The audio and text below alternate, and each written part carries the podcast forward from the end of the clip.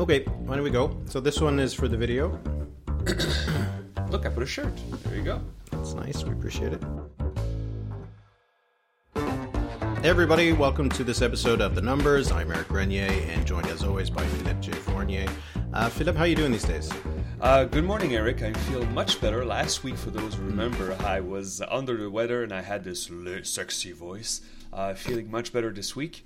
Uh, lots happening in the news. Lots happening in Quebec. We'll get to that at some point. Uh, but uh, what about you? What's uh, how how's everything, Eric?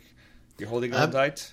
I, I'm I'm maintaining my sanity uh, as things go forward, so that's good. Looking forward to the holidays, which just feels like it's coming very quickly, but not quickly enough. Oh, it's coming. Um, yep. Yeah, and and we're and we're gonna maybe uh, do something fun next weekend or the weekend after, right? Might go to the Quebec Solidaire convention because it's in Gatineau, just across the river from me.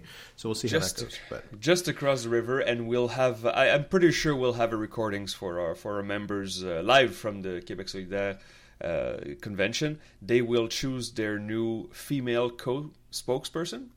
Uh, and uh, and also the you know the, the Quebec Solidaire has not been doing well in the polls, and I, so I, I there might be some tension. And uh, from from past conventions, we know that uh, delegates of Quebec Solidaire can be very passionate people. So uh, it's going to be a, a, fun time, but we'll talk about more about that next week. Yeah, yeah, we'll have to avoid uh, any of that, uh, you know, try not to get eaten alive, I guess, by the uh, the rabid members. But um, oh. we'll talk about. Um, well, well, there, I don't want to get sidetracked on it, but yeah, they, they've there, there's been a lot of kind of infighting, it seems, over mm-hmm. the last little while. So, you know, I know fights might break out. Probably not in Quebec Solidaire, but anyway, um, uh, yeah. Anyway, let's let's move on. Let's move federal on to numbers. federal numbers because um, we got a few that we should talk about. Uh, so there was um, the numbers that came out from Abacus Data, which uh, had uh, another big lead for the Conservatives: sixteen points, forty-one for the Conservatives, twenty-five for the Liberals, nineteen for the NDP. Uh, there was a, a, Nanos poll that came out, uh, and it had the Liberals and the NDP only two points apart for for third place or second place, I suppose. And um, I don't know. What do, what do you make of these numbers? Uh, we'll start with the voting intentions ones because we did have some some polling on some other issues as well. Yeah, it's strange. Uh, on the, usually, voting intentions is the first thing that I look at, and uh, then you look at the other gra- more granular data that we have. But um, it, it, it's not uh, very different from what we've seen in the yeah. past. I would say two months. Uh, it reinforces. I mean, what was it? 15 points again in Ontario. Uh, that's right there. That's a crushing majority for the Conservatives. But uh, for me, it was the government satisfaction and the Trudeau approval that were way down, and they, they, those numbers continue to slip.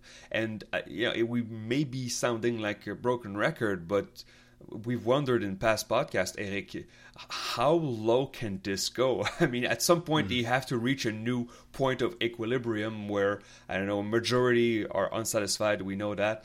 But uh, 58% people disapprove the federal government. Only 16% uh, of respondents in Abacus poll uh, want the Liberals re-elected. Those are incredibly dire numbers for the Liberals, and you have to wonder how if it if it's so deep that at some point there's no going back, right? It's yeah, th- that's kind of the issue. I was asked recently, like, how worried should the liberals be about this? And like, it's it's hard to be to say anything other than they should be really worried about these numbers. it's true they have two years and everything. Like, if this was if we were if this was uh, you know September 2025, I'd say pack it up, go home, you're done. Uh, here, it's more or less like you know, get get to the mattresses. Like you need to. You, the liberals are in a lot of trouble. The the numbers you mentioned though for the uh, that question that Abacus uh, puts out information for now and then, it seems like because they have a chart going back, they ask it every time. But uh, time for change or re-elect Trudeau. So there was sixteen percent said it was time to re-elect the Liberals. Fifty-two percent said time for change and there's a good alternative. And then there's this other number, the thirty-two percent that say time for change, but there isn't a good alternative. Yeah. Now, a lot of those people, just based on the voting intentions, are not voting for the Liberals, but it does suggest there is some discomfort with the other options. Uh, so maybe uh, some people aren't too enthusiastic about the Conservatives. Some people might not be too enthusiastic about the NDP, but they're voting for them anyway. Uh, you know, you put the 32 and the 16 together, you got 48. that's more than you need. But the Liberals aren't going to get all of that. But Oh, no. No, it, it's the the core is just so small that they just it's hard to add and add and add and add to a, a core that is already so low, right? Because if you're getting 16% support as your base core support, Yeah. I mean, you need to double that in order to just still be in contention. And at the, we are at the point where the conservatives, I know it's it, it will sound weird to say, but the, the conservatives don't need to grow anymore. They they just need to hold, right? Uh, when they were at 37 or 38, you always say, well, if you want to make sure you get a majority, you want to have some room for maneuver. Uh, but at this point, if you're in the low 40s, uh, the last one to get uh, 40% in the federal election was Jean Chrétien. And, you know, okay, well, it was against a split right, but he still got 40%.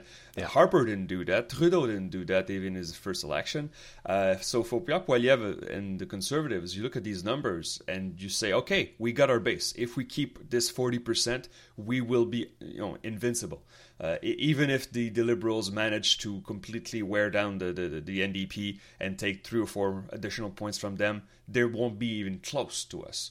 Uh, so it's going to change the dynamic of the next two years because you wonder again how does a comeback work uh, 15 point down in Ontario, double digits down in Atlantic Canada. You're still not dominating Quebec. The, you know, the Liberals are doing okay in Quebec, just just under or just above 30 percent.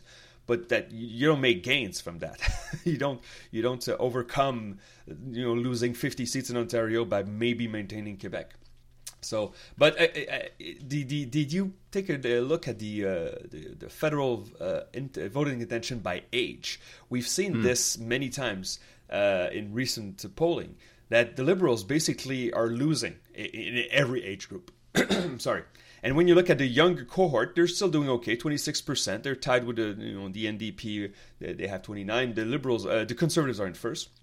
But now the Liberals are even losing the older voters, which they seem to be able to hold on to them in recent polling. So in this uh, abacus, 60 and over, 46% conservatives and 27 liberals. Uh, you can't lose seniors by 19 points and and do okay in an election. That just can't happen. Yeah, this is one of the things that's a bit different from some of the other polls because you had seen that the conservatives were more or less had roughly equal support among the different age groups, and it was the liberals who were having more support over older uh, among right. older voters, less among younger.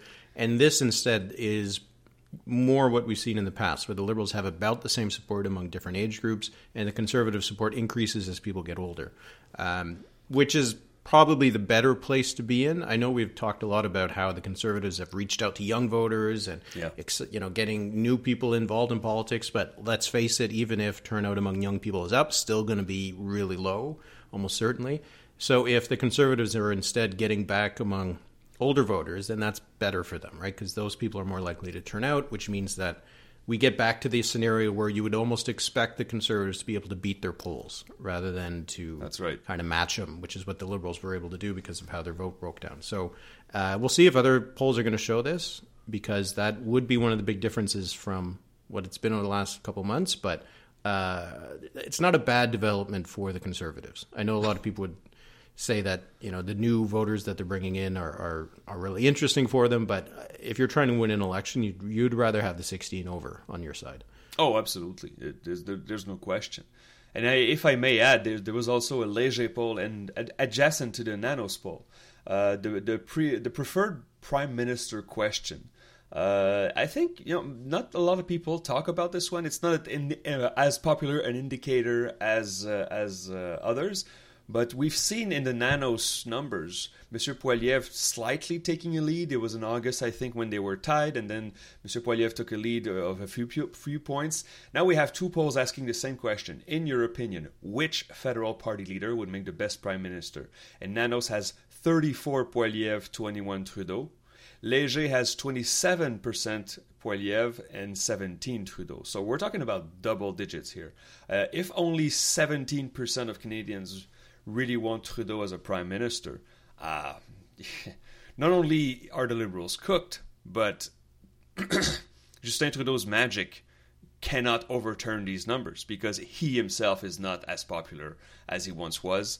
Uh, you know, you know the way he, he, took the party on his shoulders uh, against Scheer, against o, against O'Toole. It doesn't look like it's possible anymore to do that. But uh, he's yeah. not more popular than his party, right? Which nope. is um, especially with, like when because when the the best prime minister ones always have options for I don't know or none of the above or something like that, and so it, it, you have to compare it to the voting intentions before you take out the undecideds, but you know, you look at Singh's number in the Leger poll, they have 16%. Probably have a 27%, suggesting he might be a little bit less popular than his party. But uh, for Trudeau to be at 17, like he's he's well behind, I think, where where the party would be. Uh, so he's not pushing them forward uh, or maintaining their support, I would say, anymore, right? There is the idea that if he was gone, the, the Liberals might do even worse. Because in the summer, like you said, yeah the Liberals had moved behind the Conservatives by, by several points, but on the Nanos poll, at least, on Best Prime Minister, they were usually still tied.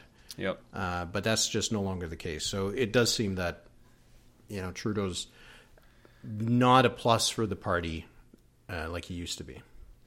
I, I know it's a perennial question, but in your opinion, does that change for the, the timing of the next election? I mean, we I, we've discussed now how well the liberals are down, so they they will go the distance if they can to wait as to wait it out as long as possible. Uh, is it sustainable to to keep for 23 months again?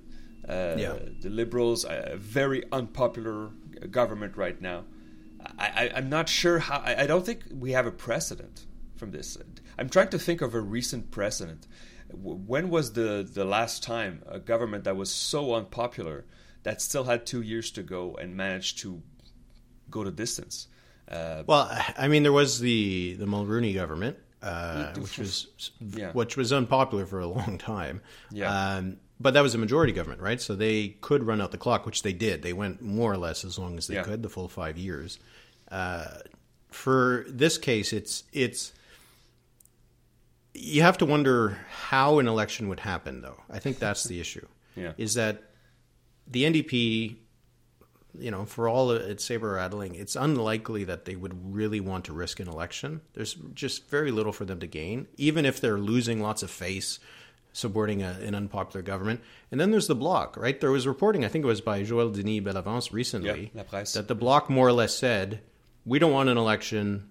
We're not going to force an election right? So there's two partners there that they have, and it's hard to imagine a scenario where both the Bloc and the NDP yeah. feels like it's a, it's a good time to have an election. At least one of them w- eh, won't, right? So if the Liberals do want to, I feel like they can last until wow. the end of 2025. It'll be it'll be you know a roller coaster like that's on two wheels and and that kind of thing. But like I think that they can hang on forever. The well, bloc uh, is forever legally. Well, yeah, legally, yeah. The, the bloc is a toxic partner, though, for any party. Um, because, but it's one thing to be a partner, and it's another thing just to not vote the government down. Yeah, you know. Yeah, that's true. Yeah, like the bloc could abstain, or uh, or could like reluctantly say they're going to keep them out because they don't want the conservatives' environmental plan to come in, something like that. You know, like there's ways to there's ways to keep that distance um, without being seen as a partner. That's true. Uh, however, I'm less confident that I was four months ago that uh, the government will survive the next budget uh, because these things can happen fast. Even if it's not in their best interest, we know that sometimes when you're on the floor and politics can be emotional and you can you can go outside the irrational thinking that you and I just uh, sit here in our in our basement talking about the numbers and politics. I basement. think. well, I am, but figurative basement. Then, uh, it, it, how are they going to pass a budget? You know, uh, so I don't know. It's uh, I feel like a 2024 election is not as crazy as it once was. Let's say, uh, even though again, it doesn't look like the economy will pick up that fast. Uh, interest rates, we'll see. We'll see uh, how it goes, but I don't think the short term is uh, is is a good look for the for the economy. But What Oh, would you give the odds then? What would you give the odds that that we we we have the election on the scheduled date in October 2025? No, uh, percentage wise. Okay, so fall uh, fall twenty five. I would give it maybe a little more than fifty percent. So the, I would say it's the most Wow. likely scenario, but I don't think it's a slam dunk because things can happen, and this government is. I mean, if the numbers keep slipping, because we haven't seen again the the new equilibrium point, we haven't seen it yet. Um, can a government govern with a 25% approval rating? Can a prime minister stay there if uh, 70% of voters want him gone? At some point, if you're in the liberal team, you have to do something. And I know Justin Trudeau what just went on Bell Media. It was on the, uh, with uh, Michel Berrer of Noovo, just clearly stating, "Oh yeah, I'm staying for the next election. It's I made up my mind a long time ago." Uh, and it was a very candid interview. It was very interesting. But I kept thinking during that, that interview, like, yeah, it might not be your call.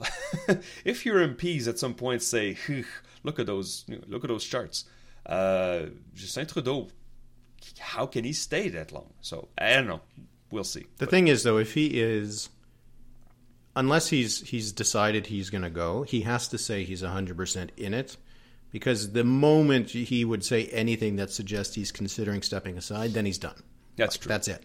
That's true. Then we all, everybody, just like so, he, he has to maintain his option open of staying because as soon as he says, "Well, we'll see how things go," then he's done. He's cooked and he's got to go. Like there's no way that you can come back from that. So um, I think that's probably one of the reasons why he keeps saying that. But um, I would probably give it more like ninety percent. I still feel like there's. I just feel like the you know, you you know, like the submarine, you got to launch the nuclear missiles. You have to put the both keys in. There's three keys uh, that have to turn, and I just don't. Th- I just don't know if there can be three parties that will uh, defeat the government. The liberals could be stupid enough to call another early election, uh, which to me would be stupid. Like after the 2021 example. Oh, yeah, and that's true. the fact that every move that the liberals are making now is being cast in the light of desperation. Yeah. If they called an early election, like that's that that would just be a you know electorally assisted aid in dying. Like it would just be it would just be the stupidest thing. So, but you can't rule out people doing stupid things. In Oh no! Especially groups of people that, that convince themselves that no, maybe we're maybe we're smarter than other people. Um, did you see that the also sa- the satisfaction number? Just to go back to the Leger poll here.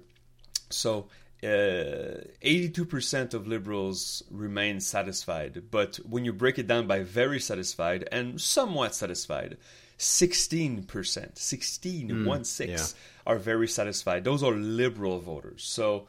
Uh, and those are remaining liberal voters who are still there in the in the poll. Yeah. uh, you know, softening of not a lot of enthusiasm. No, no. I don't I don't think that many of those remaining liberal voters wouldn't necessarily jump ship and go to another party. But they could do like in 2011 with Michael Ignatieff and just, you know what, I'm going to watch the game tonight and not, not vote. So, There was a question about whether Trudeau should resign. Uh, and nationally, I, I never care what the numbers say nationally because wh- whatever, you can just look at the other numbers. Uh, but among liberal voters, and again, these are people who are voting liberal now, 24% said he should, 58 said no, and there was 18 that were on the fence. So um, uh, there are a lot of liberals themselves who think, who are doubting it, and, and it goes with just what you said, right? There's there's not a lot of enthusiasm behind the government. Um, so, but again, like I don't. I, if they end up with a worse leader, they'll be in a worse place, right? So, uh, and we know from the Yeah. past. I mean, I remember 0, the 06 election uh, when the Liberals lost. They they were like, oh yeah, no, we- we'll be back, right back on a trail, uh, on a track uh, in two three years from now. They they they. Sometimes when you lose power. Uh, you can lose it for a decade or more, and uh, it, it could take a, a long time for the popular opinion to switch back to you uh, to your favors. And you have to find a you know a popular leader, leader, which is not easy for the liberals. You have to find somebody who speaks really great French, is a francophone, preferably not uh, not uh, you know mandatorily, but preferably. Uh, and I don't think there's a huge line of um, potential candidates here. So, oh well. Why don't we move on to uh, this other poll that came out? Uh, change topic a little bit. It was about the carbon tax and the carve out that the Liberals brought in. This was by the Angus Reid Institute. Um, this was just out Thursday morning. We're recording this on Thursday.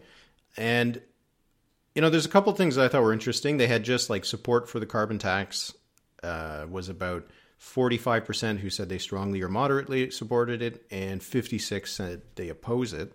Um, which I, you know, I'm actually surprised that the uh, opposing numbers weren't as big as that. But there are certain things about this that I think are interesting, right? Because so there was a question about, to the best of your knowledge, have you or your household received a carbon tax rebate over the past year? 63% said that they thought they did. Uh, I'm not sure what the actual number of, of the amount of people who get it is. 63 And this was, I think high. they, I think they limited, yeah, they limited it to the places where it's actually given. It's not Oh, like Quebec okay, and okay, BC. okay. Yeah, because then I thought about that. But then the question I, I thought that was really interesting because do I, I pay the carbon tax? I live in Ontario. Do I have any idea how much of the carbon tax I pay? No. It's like it's not like a little line item on my receipt, right? I have no idea how much I pay, but I do get a, a rebate. And the question they asked was, do you feel that the amount you receive is more or less than what you pay in the carbon tax? 14% said I got more back in rebates that I paid in carbon taxes. 13% said I just break ab- about even. And 54% say I pay more.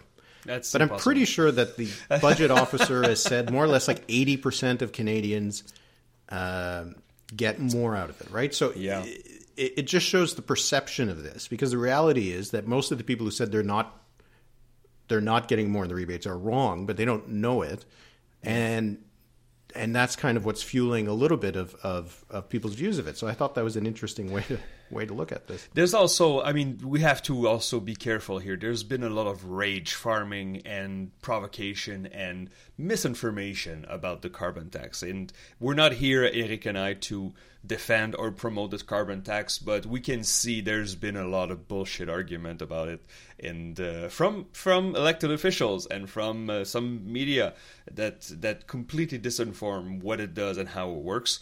Um, and uh, those, I mean, those numbers I think are so interesting to show to show the perception again. If half of people who pay the carbon tax feel that they pay more than they receive, that's numerically wrong. It, it just it, that's not true at all.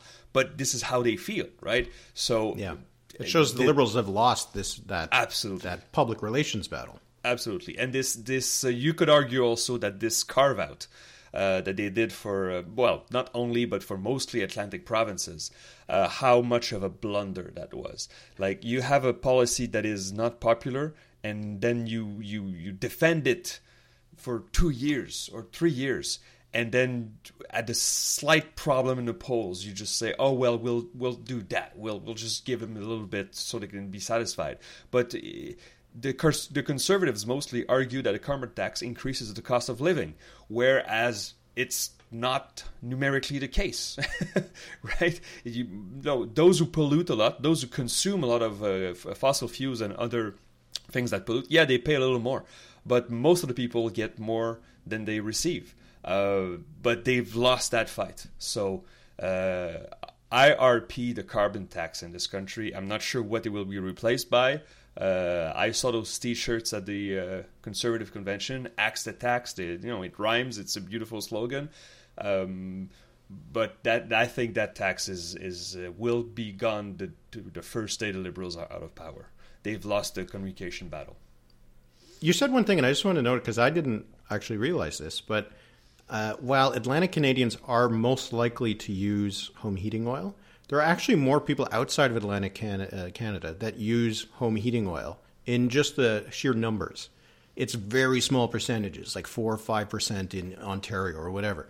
But the actual number of people who use home heating oil outside of really? Atlantic Canada is bigger. It's only about like twenty five percent, I think I saw, of the entire like amount of households that use home heating oil are in Atlantic Canada. Now that's nearly four times their proportion of the population. So it's disproportionately in Atlantic Canada, but Yeah.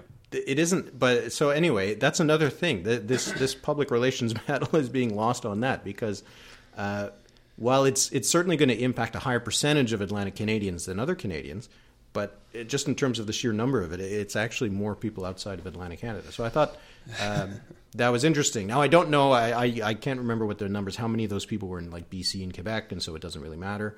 Right. Uh, but anyway, that's an interesting an interesting little asterisk I wanted to add. To there, there's also the question: which of the following statements is closest to your view? And I'm going to read the, the, the statement here. Fighting climate change should come first, even if it increases the cost of living for some Canadian household. Or cost of living concerns should come first, even if it damages policies to fight climate change. This is, I think, the most depressing chart I've seen in a long time because again, you know, fighting uh, climate uh, warming, global warming, you cannot do it without some sacrifice, without some effort. And our politicians, instead of leading the way in this, they've decided, you know what, we're just going to comfort people and say, no, no, no, nothing's going to change. Uh, we'll we'll do the transition at some point, not, not now, of course, but in the future. When you look at the numbers, 63% say co- cost of living should be first before climate change, as if climate change is not going to cost us in the future. Oh, like I don't know those uh, those wildfires that we had. Uh, Twenty seven percent say climate change should come first. And when you break it down by party, by federal vote in 21, uh, we have unanimity on the conservatives 91% to 4 favor the cost of living, whereas in other parties, it's like split down the middle. It's like 50 50. We, I see the Liberals 45 43. The NDP is 46 42. That's saying that climate change should come first. Uh, again, confirming this, this battle has been lost. Canada is not going to do its part to fight global warming. Uh, because I look at this and I say, we may had a chance at some point in the past, but we've lost it, and we won't do anything for the next decade because of that. So there is really two points of view on this, right? Because you have, as you said, the Liberal, NDP, and Bloc numbers are almost all identical. Yeah. Right. So there's those three parties see, or at least the supporters of them, see things in a similar way, and they're divided on it and then conservatives are completely not. They're very clear on one side, uh, which I find is an interesting thing because if you're Pierre Poilievre, it's clear who you have to talk to, right?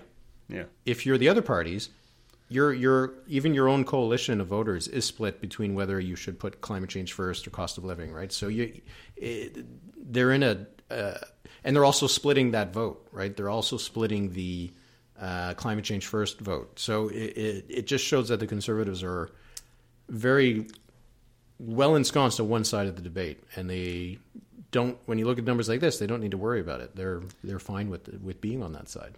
Scientifically, this is a disaster. Like, and I, I mean, I, I know uh, people would say, "Don't aren't you an astrophysicist?" Yeah, I'm a physicist also, and I did a lot of you know uh, classes on on climate uh, when I was the university, and even then, it was the late '90s and early 2000s, and the scientists there knew then, like, oh, this is if we could if the, if this keeps up for 25 years, it's going to be really bad.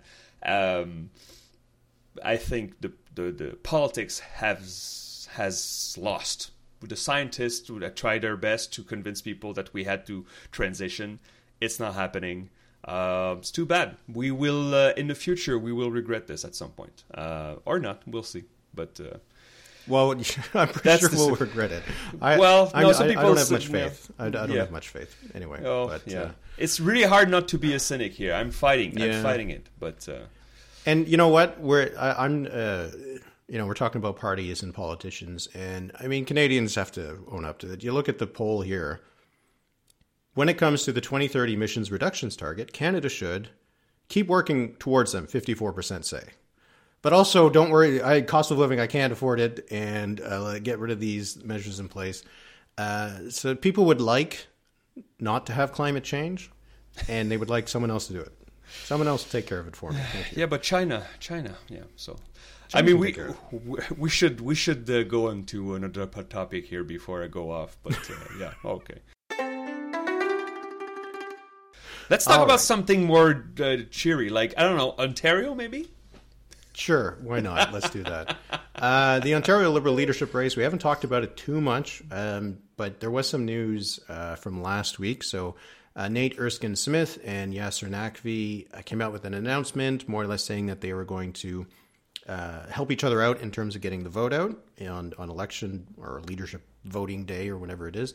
Um, because a lot of the voting actually is going to be in person, which is it's not like just mail it in, right? They got centers set up all across the province for people to go vote, which I think is good. I think it's good to have if you're running a party mm. and you want to get people involved and engaged. I don't think it's good to you know give me your name on a website, send something in the mail, never see another living soul that exists in this party. I think it's good that, that people actually have to go talk with people, uh, you know, see yeah. other Ontario Liberals. I think that's a good thing. Anyway.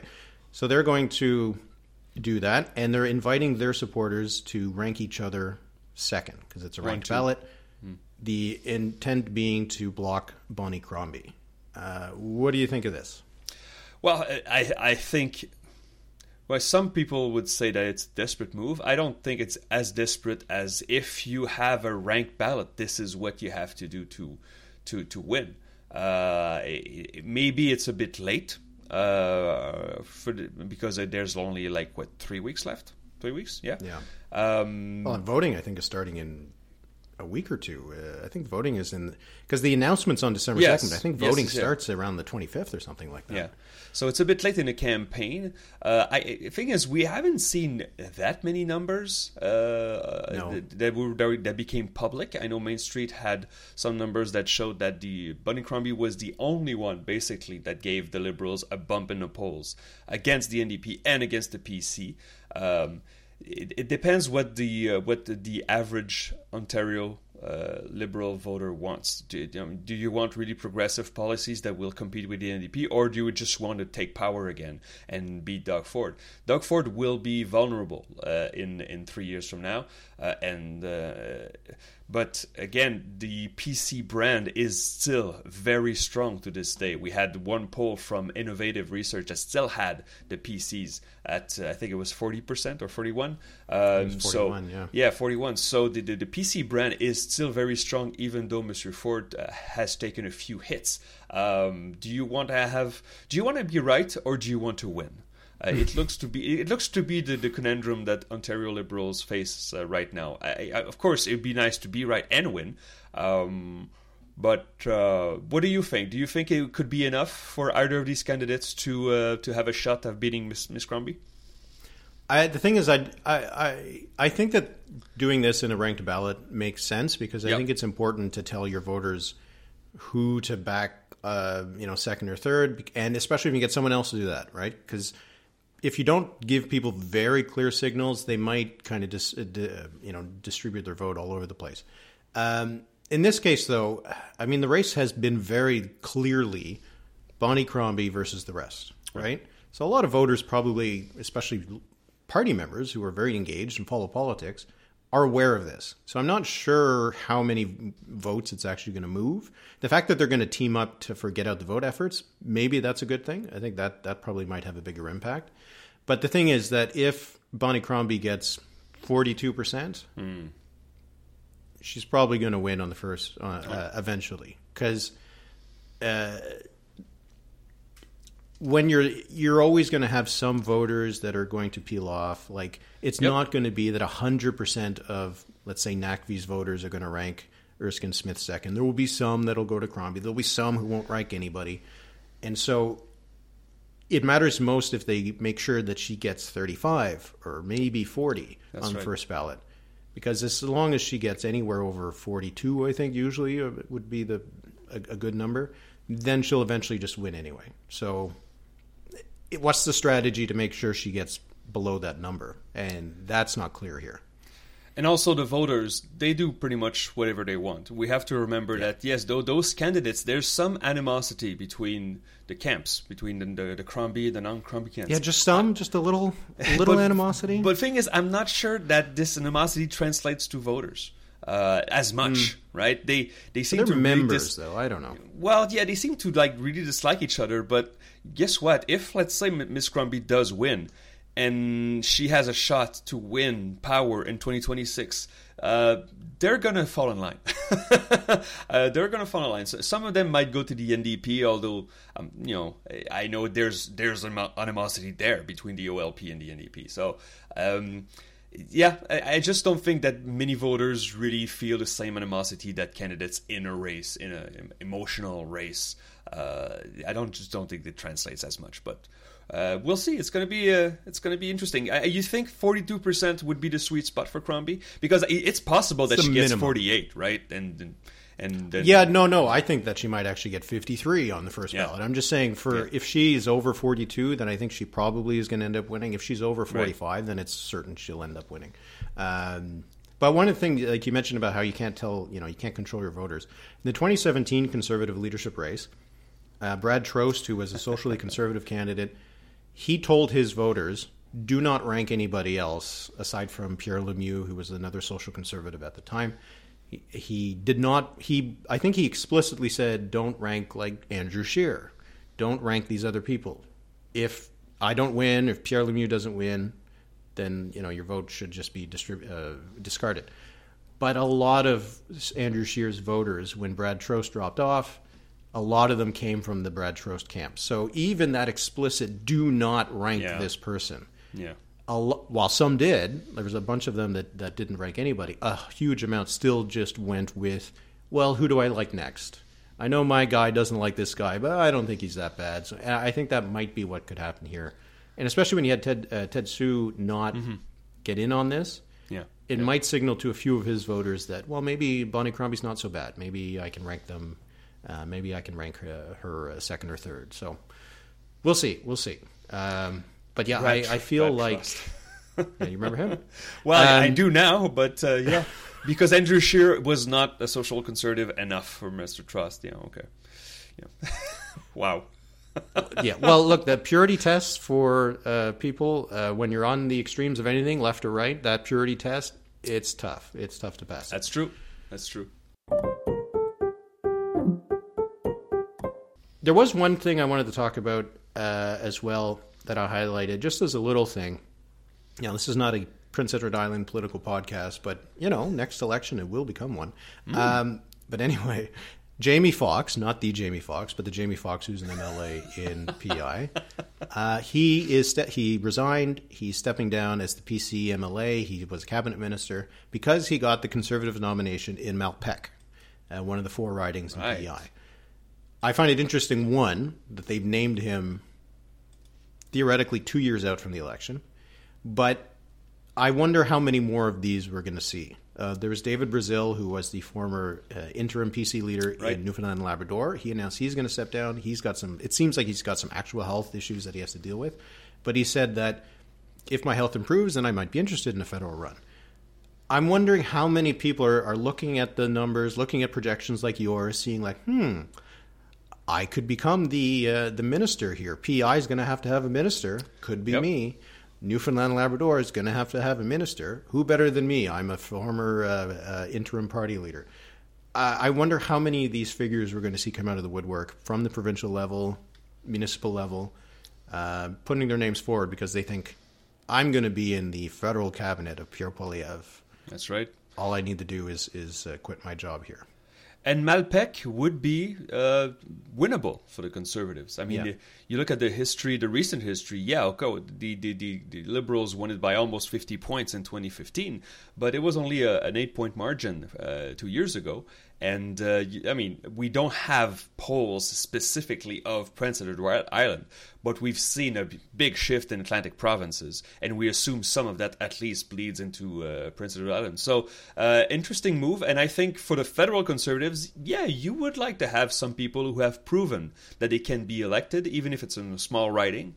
Uh, that have some experience, uh, the ground game experience especially. So, uh, yeah, it's an interesting move, absolutely.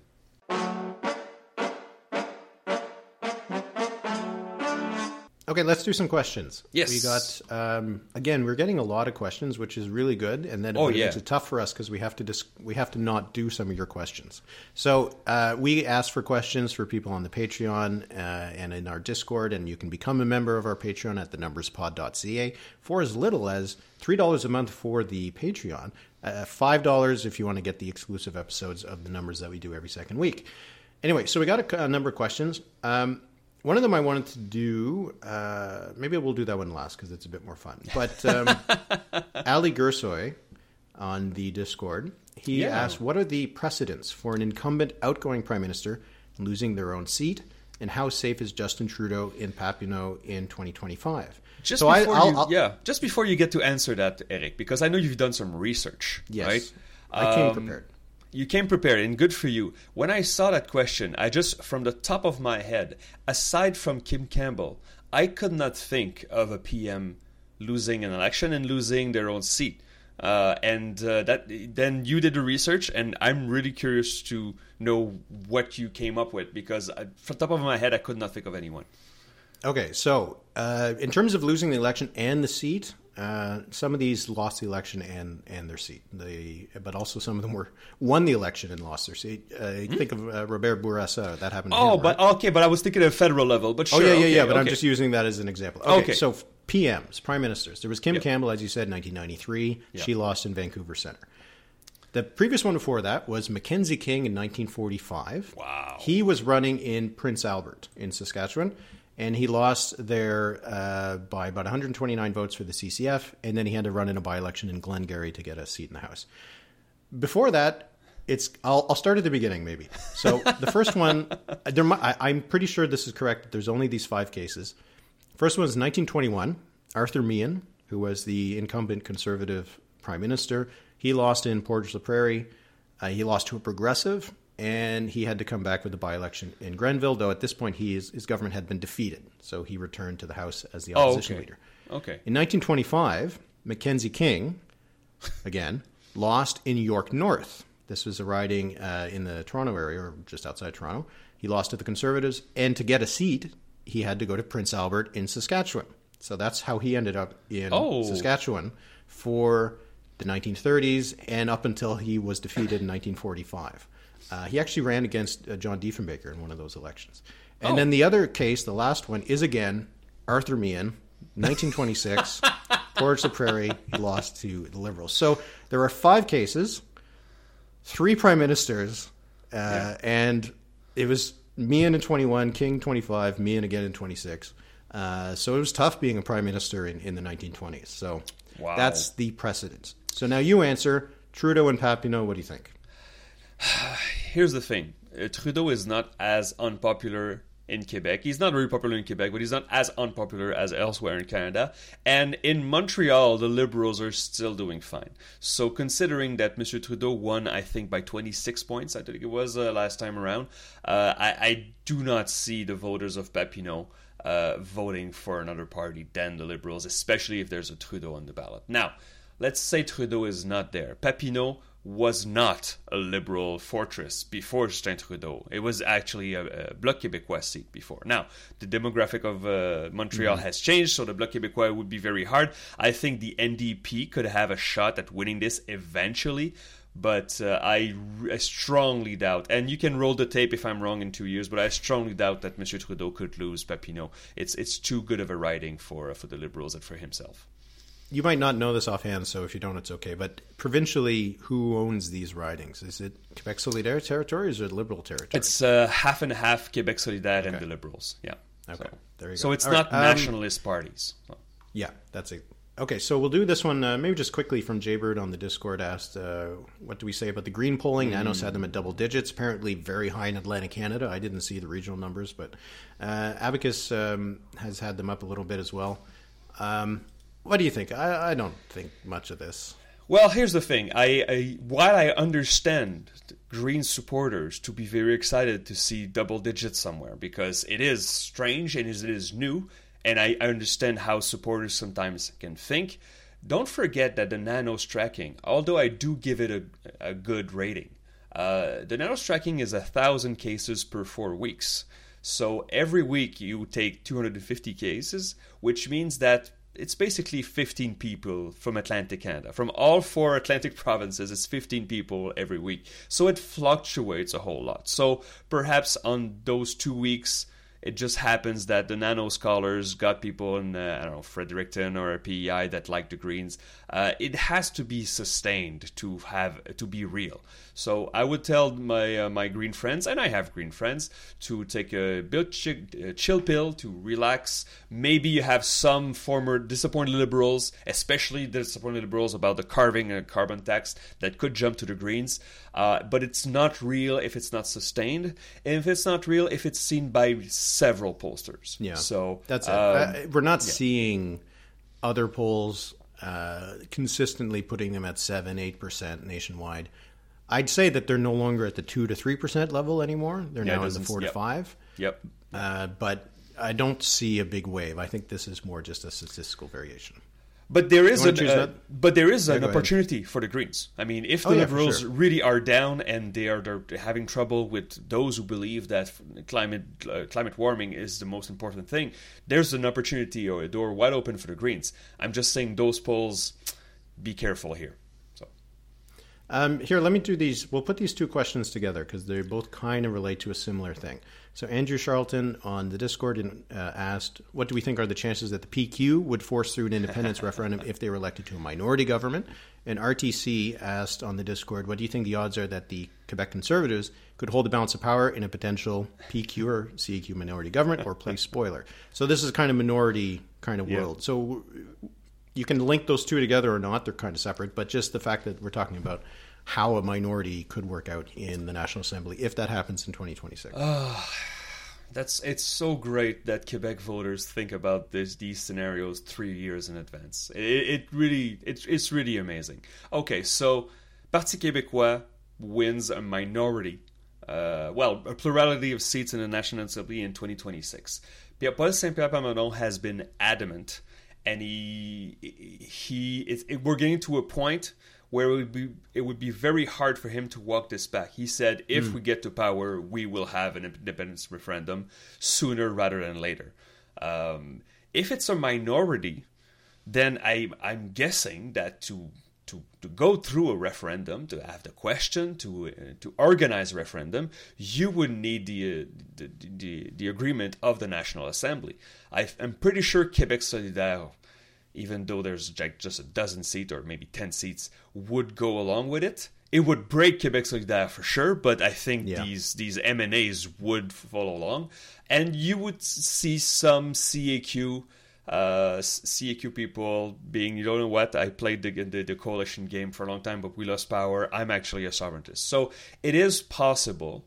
Um, but also, I think for Paul Plamondon, it could be uh, the carrot and a stick thing. It could be like, well, we need a majority, and if we have a majority, we'll have a referendum, and then you campaign on that to, to get your majority. Um, it, it could be very interesting. I don't. Am I straying off, off, off path here? What do you think, Eric? No, I think that's right. I think that they, I, I imagine that they put forward a bill that says that we want to have a referendum. They have some sort of agreement, maybe with Quebec Solidaire, about what it would be. Though Quebec Solidaire wants a constituent assembly to to talk about things before going to an, a referendum. If hmm. I understand their process, it's a bit complicated. So, as you said, it might whether the Quebec Solidaire would would get on with just a straight on referendum. I'm not sure. And as you said, it could also have some real repercussions within the party.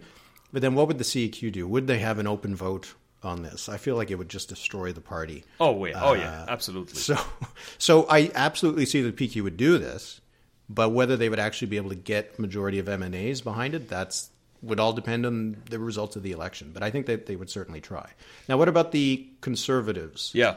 Um, because I think with the kind of numbers that we see lately, three, four seats, completely reasonable. Could Yeah. that be the balance of power in a national assembly? I don't see why not. Could be.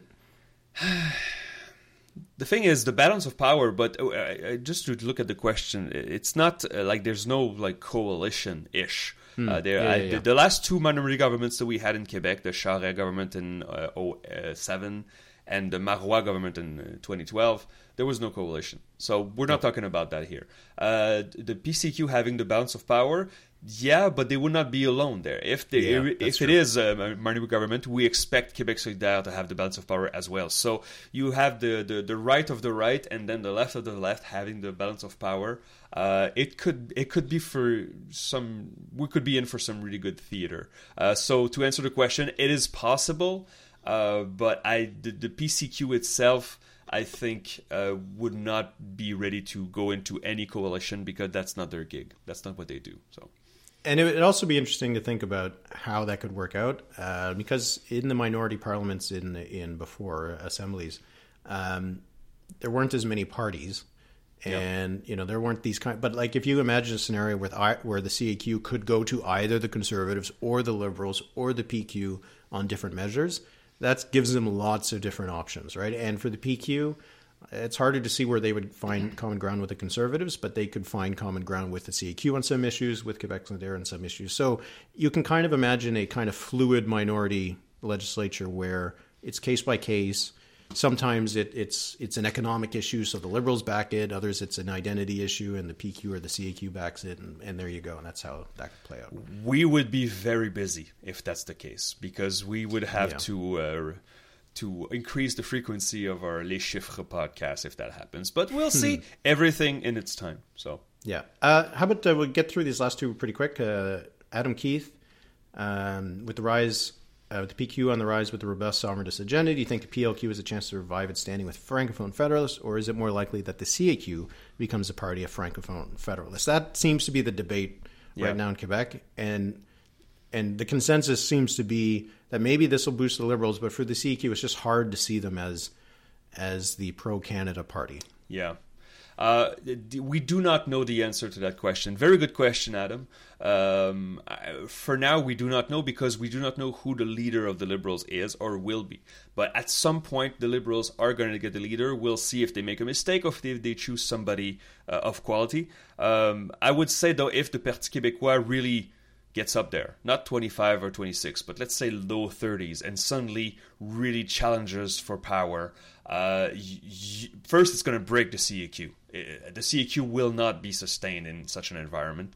Uh, because you know you have many prominent cabinet ministers who are not sovereigntists, but then on the other side you have Bernard Drainville and others who are sovereigntists that are just holding back right now. They just accepted that okay, it's not on the table. If it goes back on the table, the CQ is going to break in half, and then the liberals, if they have a good leader, a frank, good francophone leader, they could have a chance to say, "Listen, we told you that it would come back, and we will defend the no side, the, the, the federalist side, and also the liberals. They they uh, they kind of have an opportunity uh, with the economic argument because when they left power in 2018, when they were beaten, they left the CAQ huge surpluses.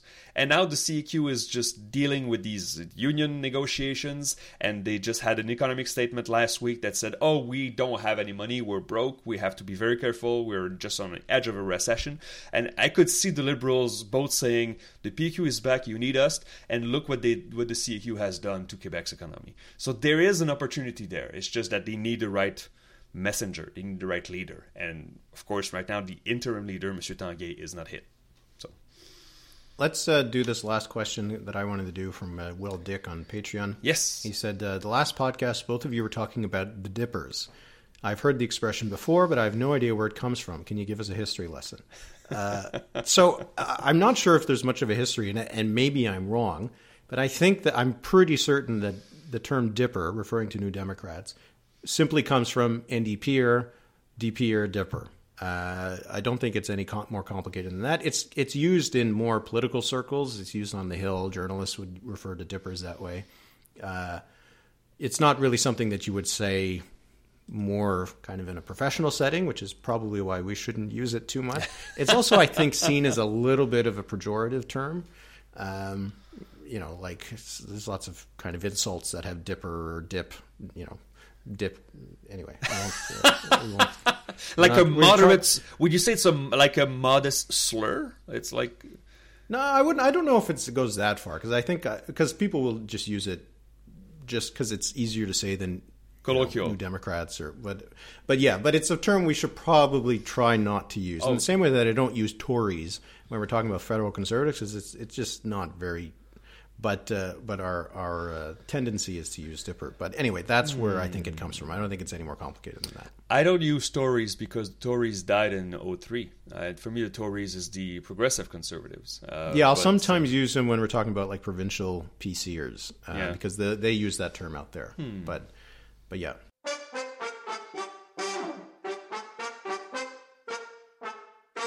So, Eric, uh, I have a quiz for you. Okay. Uh, I think it's a quick one, um, but I think many of our listeners have noticed that uh, you lost a very close battle with the very first quiz and haven't missed since. and so we argued that perhaps our quizzes, although always fun, were a little too easy. So I have one for you here. Uh, I got to say, the last weeks I did pretty well. Oh, on yeah. a No, no. very. It was No, a no. tightrope, and I still beat it. I, I thought I increased the, the difficulty, but you still beat them. So Mm-hmm. if you beat this one, I'm not sure we'll do quizzes again. So all right, we'll see. So it's a it's a very simple game. Uh, There's seven rounds. I will give you a party and a year of a general election, and A, B, or C. You tell me who had the most seats. Period. That's it. Okay. Who had the most seats? Not in relative terms, but in absolute terms. So the absolute numbers. I see. The- okay. There's uh, one twist. We I know that many of our listeners and members want to play along, so I will not tell you right away if you got the answer right or wrong. There are seven rounds. We're going to go through all seven, and then I'm going to give you your score. And with that, you will have an opportunity to change some of your answers, and then I will give you your final score. A five out of seven is a tie.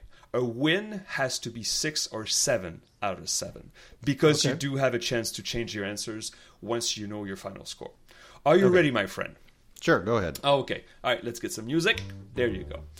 So, who had the most seats in those general election? Round number one. Frank McKenna's New Brunswick Liberals in 87. John Horgan's BC NDP in 2020. Or Preston Manning's Reform Party in 1997.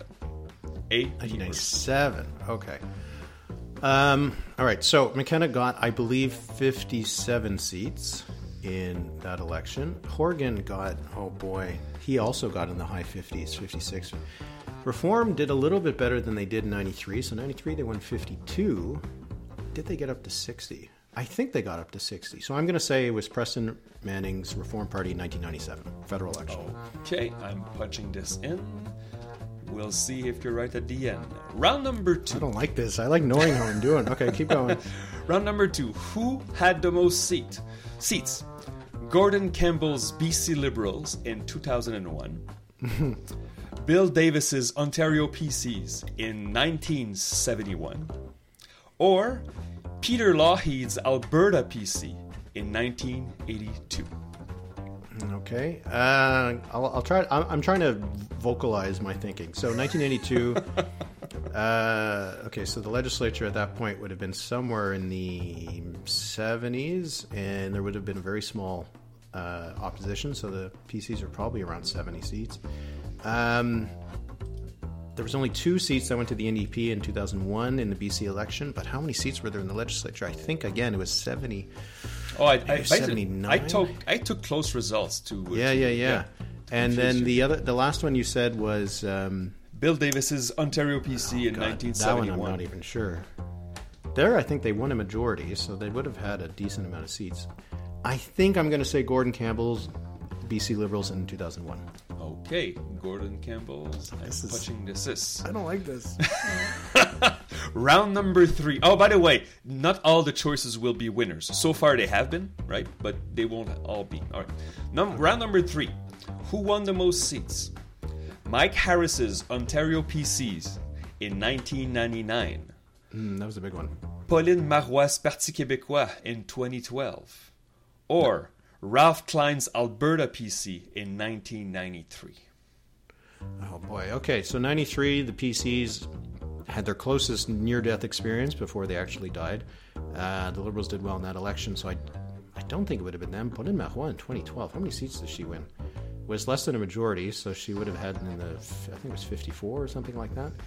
Um, and then the other case was uh, remind me.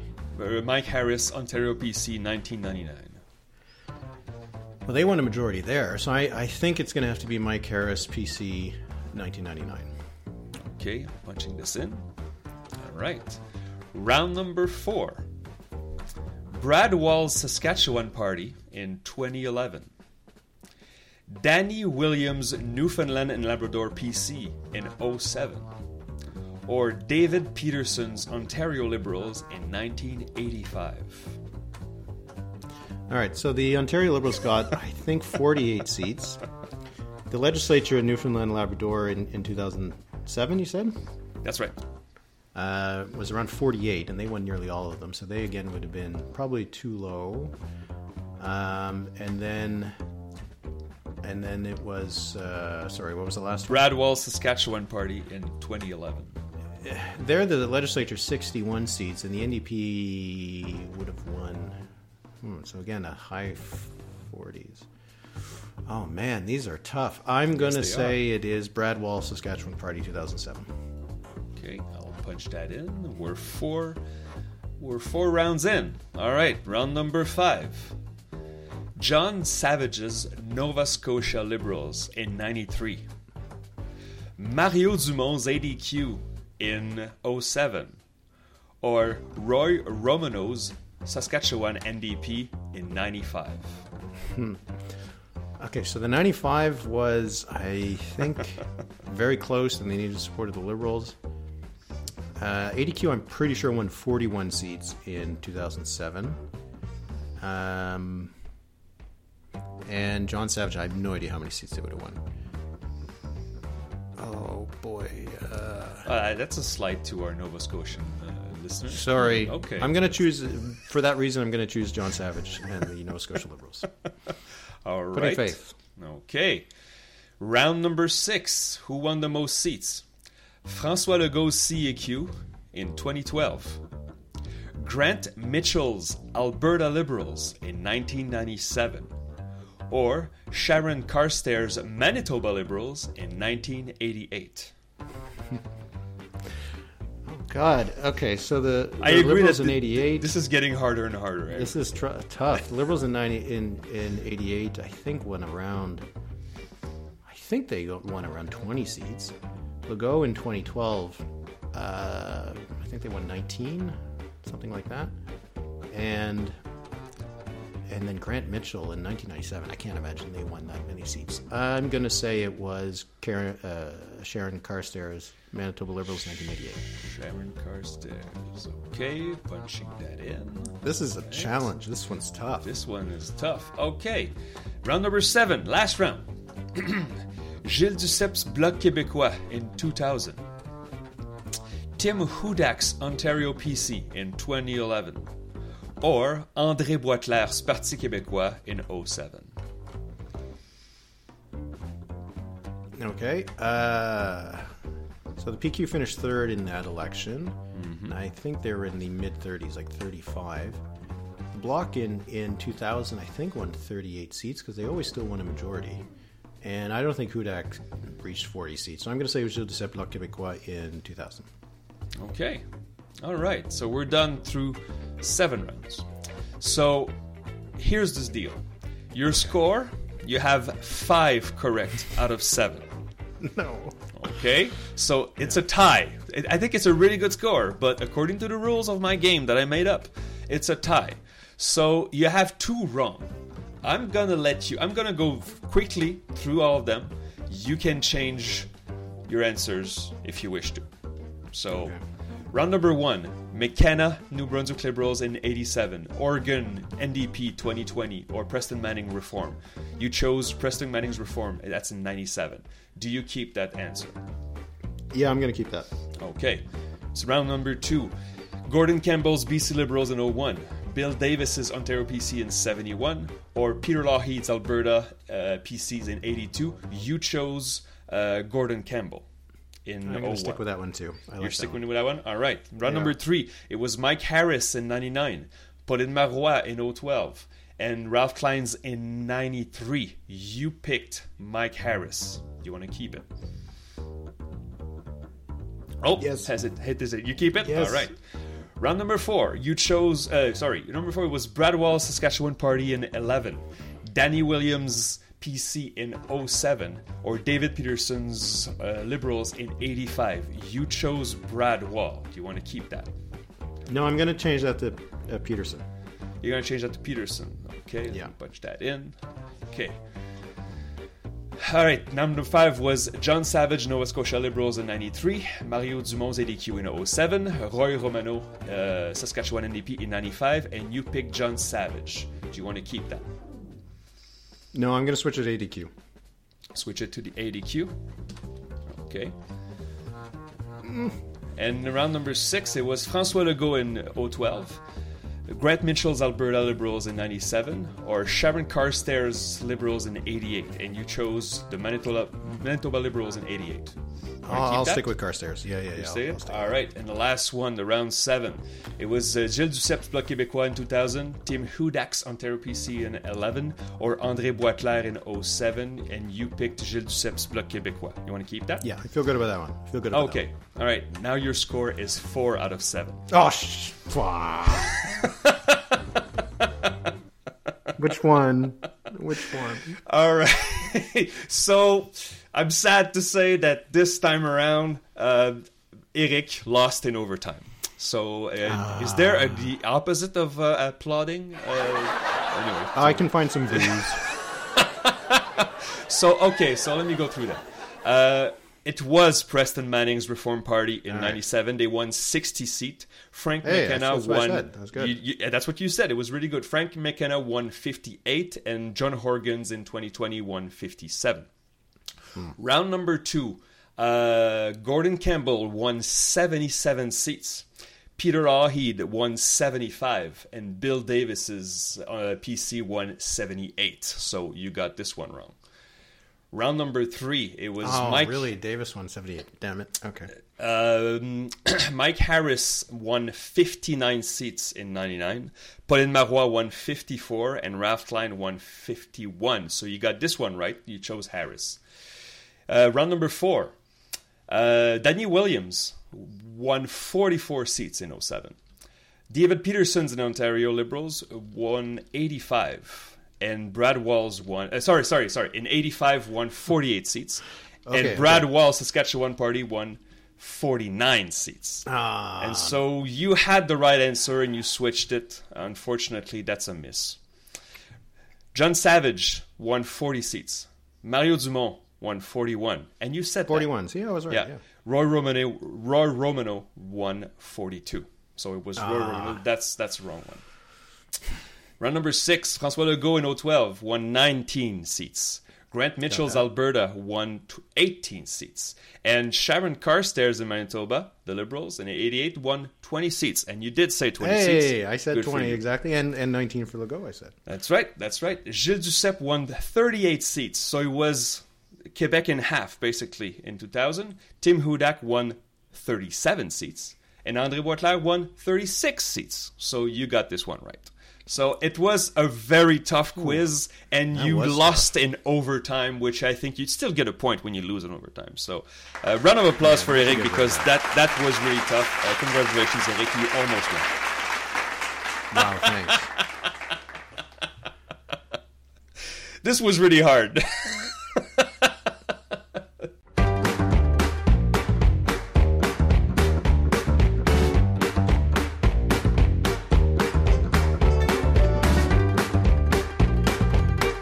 Okay, okay, let's move on to the numbers of the week. Let's finish this off quickly because I'm upset.